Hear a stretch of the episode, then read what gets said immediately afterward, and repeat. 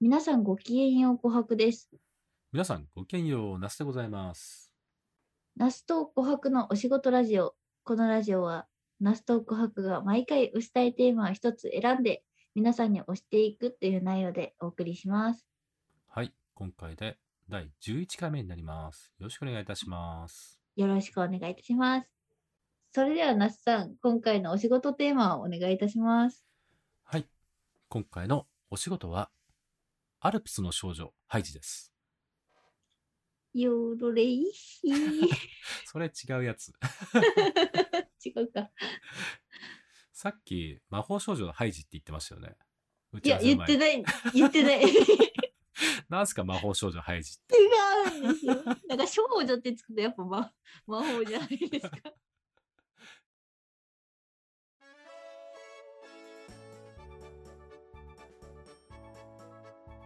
笑わせなくていいんですよ。いやいや内緒です、内緒。え、コークさんはハイジはご存知ですか知ってますよ。ハイジというと、どの場面思い浮かびますえククララが立 ったって。これそう、みんなそれを言うんですよね。だってそこくらいしか知りませんもん。それをね、僕はあの改めてですね、そうじゃないぞ、出アルたプ。スの少女ハイジなめんなということをですね、あの今回ちょっと訴えていきたいというか、押していきたいわけなんです ね。はい。また切れ出すんですね。いえいえ、あの、切れはしないですけども、本当ですかはい。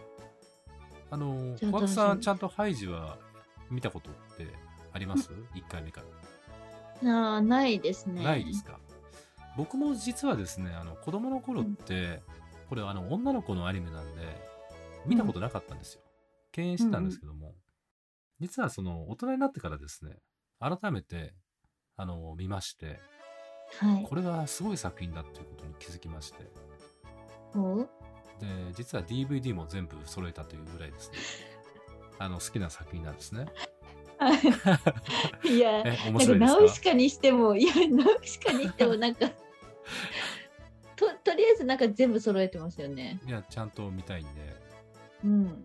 この「んハイジ」って素晴らしいいとう思その作品なんですけどもうん。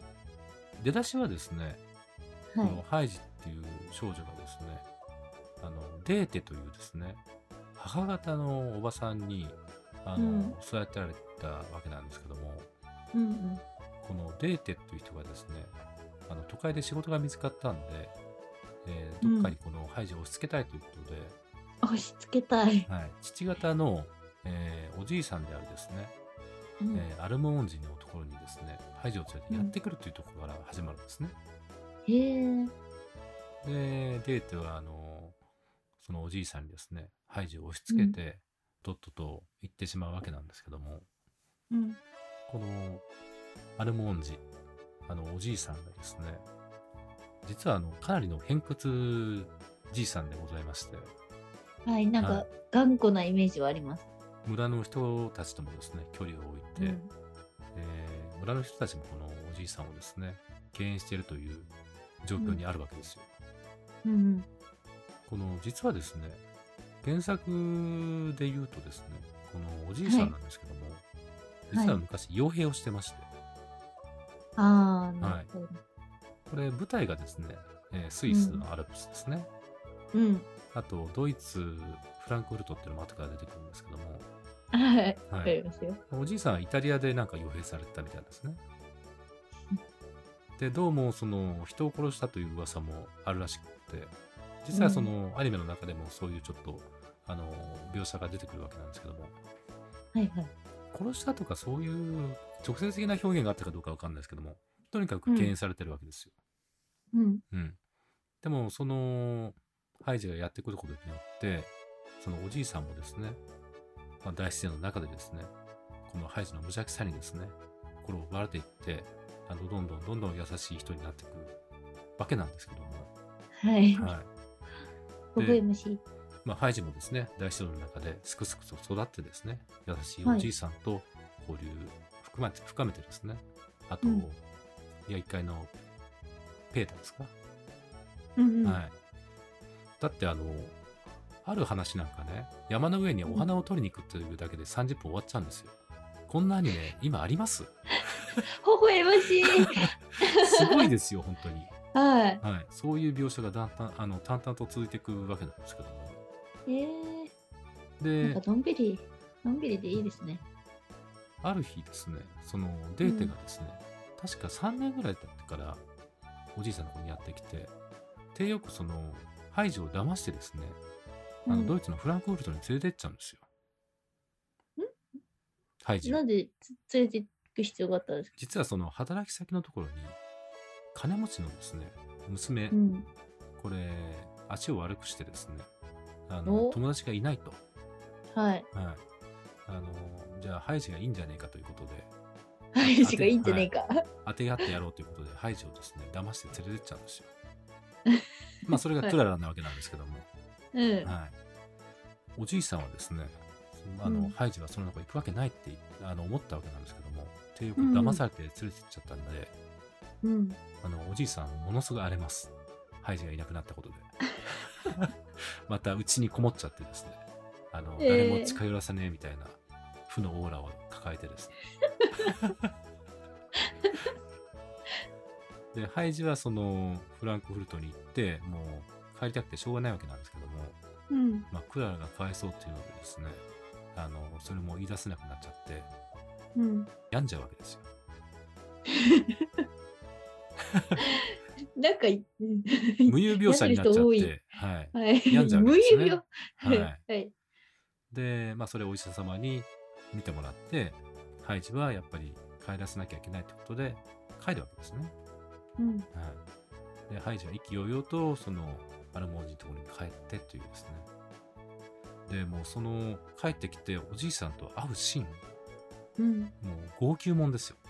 もうえなこの泣子きなのがおらじい抱ちきゃ合っんもて、うわーお前会いたかっはたんですねハイジみたいな感じで、そういうの何年も会えなかったとかですかう確かね、1年ぐらい確か行ったのかな。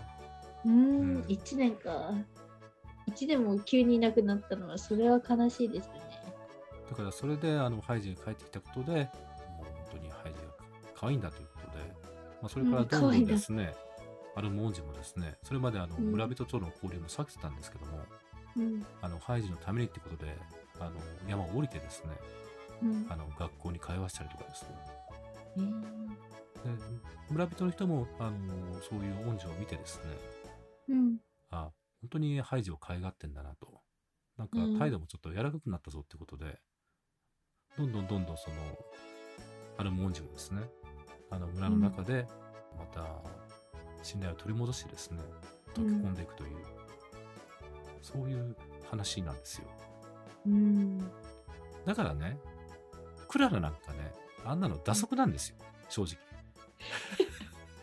それは言い過ぎいやこのね、 はいアルプスの少女ハイジっていう話ははいあのおじいさん、あれも、あの、恩人のね、魂の再生の物語なわけですよ。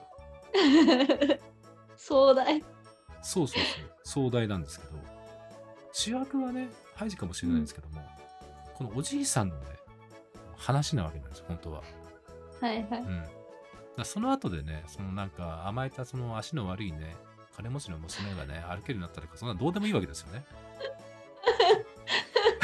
めっちゃ言うじゃないですか 怖っ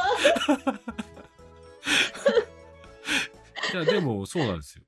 あまあでもね、みんそうなですハイジって言うとね、クララが立ったとかね、そういうことしか言わないんで、もう俺はだね、っもてう CM とかで取り上げられいてやるのってもうそうあいれうところが多もい許じゃせないない、許せないですよ。いや、そうじゃねえんあだよ。の、 なんだっけ、さんの CM もかなり嫌いって言ってませんでしたっけああ、もう許せないですね。あの、アルム音痴をね、あの、いじってね、あの、DJ みたいな真似させてね。許せないですよ、僕はあれ。いや、ハイジはいいわとし。の、ハイジはいいよ、わしの別持っに。てきたペロペロキャンデーとかいう CM ですよね。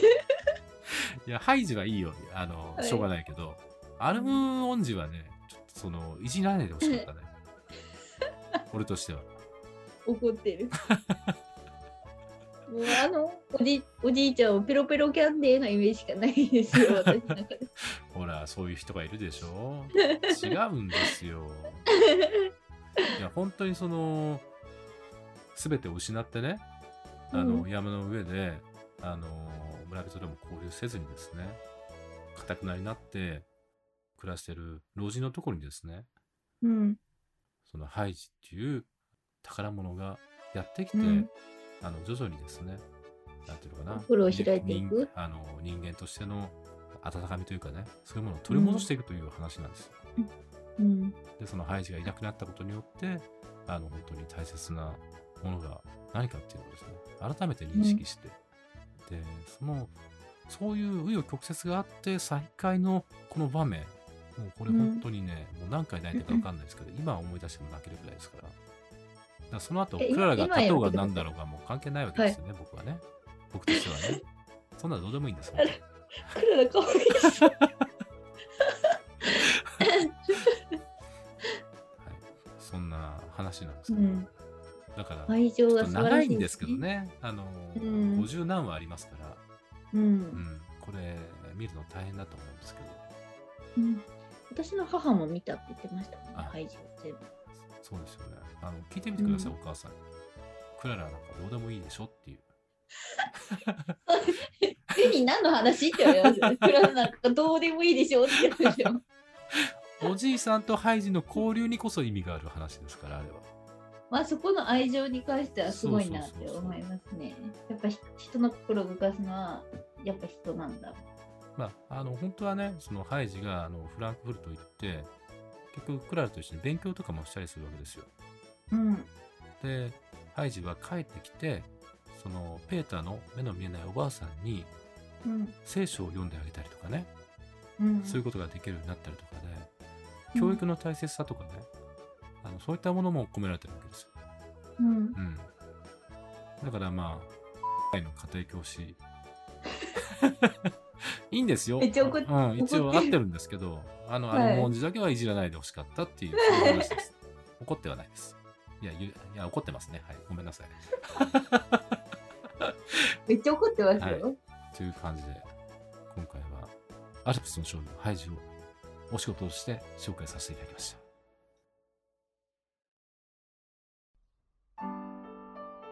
ナスと琥珀のお仕事ラジオ第11回これで終わらせていただきます。